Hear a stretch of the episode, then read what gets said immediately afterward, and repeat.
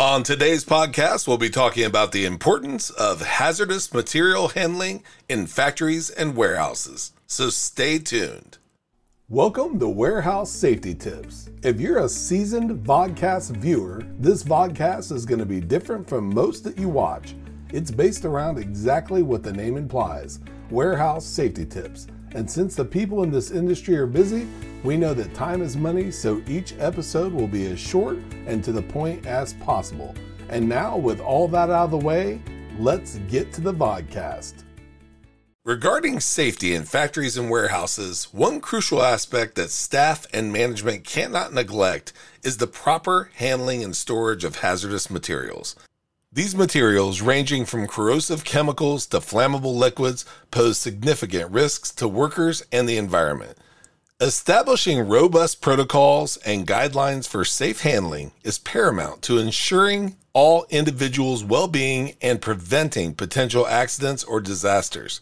This podcast will explore the importance of handling and storing hazardous materials in factories and warehouses. The risks at hand.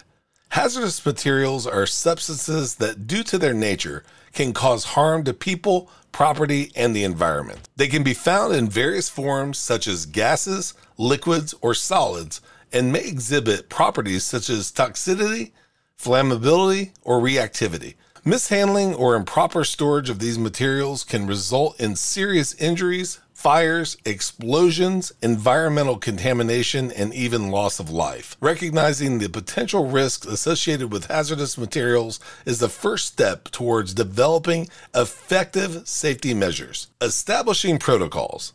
To ensure the safety of workers and minimize the risks associated with hazardous materials, factories and warehouses must implement comprehensive handling and storage protocols.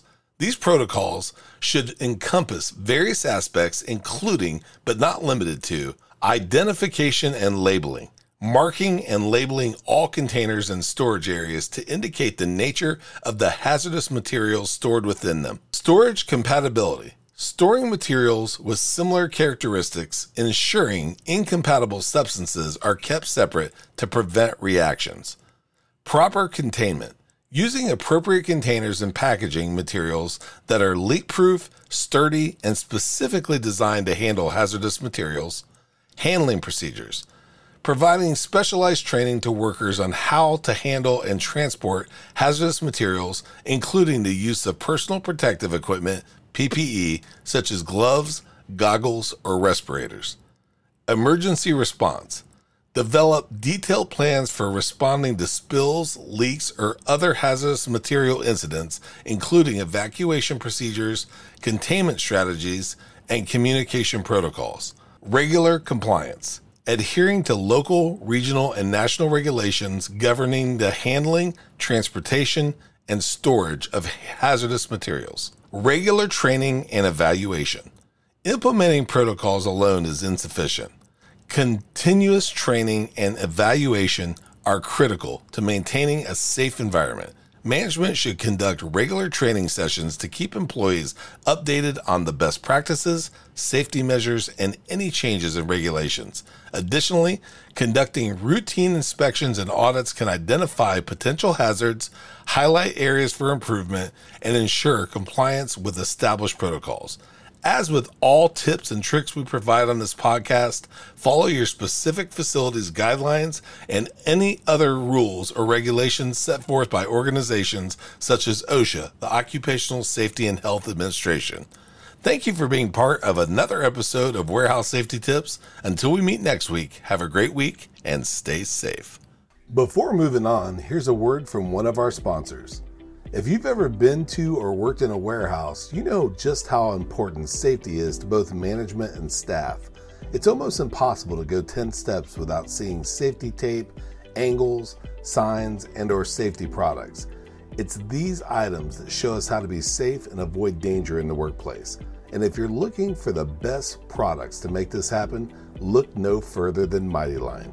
Mighty Line floor signs and floor markings offer the best industrial products out there. We're proud to have Mighty Line as the official floor sign and floor marking company for the Warehouse Safety Tips podcast and site. Go to mightylinetape.com forward slash safety tips to request a sample pack of their incredible safety signs and floor markings. We hope you enjoyed this episode of Warehouse Safety Tips. If you visit warehousesafetytips.com, you'll find the show notes for this episode and access to all of our blog posts previous podcasts, advertiser information, and much more. Thank you for listening to Warehouse Safety Tips and have a safe day.